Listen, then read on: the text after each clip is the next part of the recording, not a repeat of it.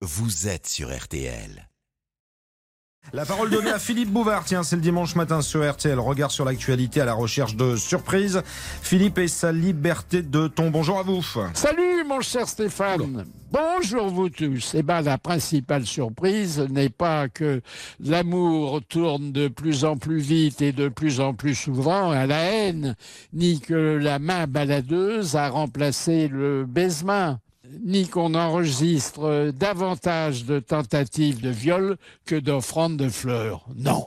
C'est qu'en dépit de la vigilance des policiers et des sages conseils des moralistes, les violences sexuelles ne cessent d'augmenter chez nous.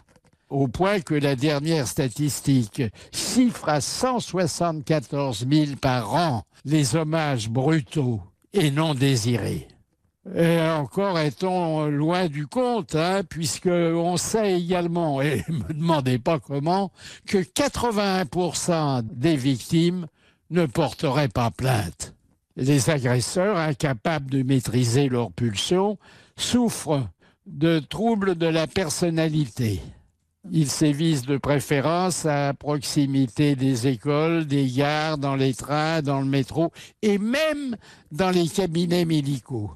Pour expliquer cette recrudescence d'indécence, on a le choix entre la libéralisation effrénée des mœurs, la consommation de drogue, d'alcool ou de certains médicaments et une iconographie oscillant entre libertinage et pornographie.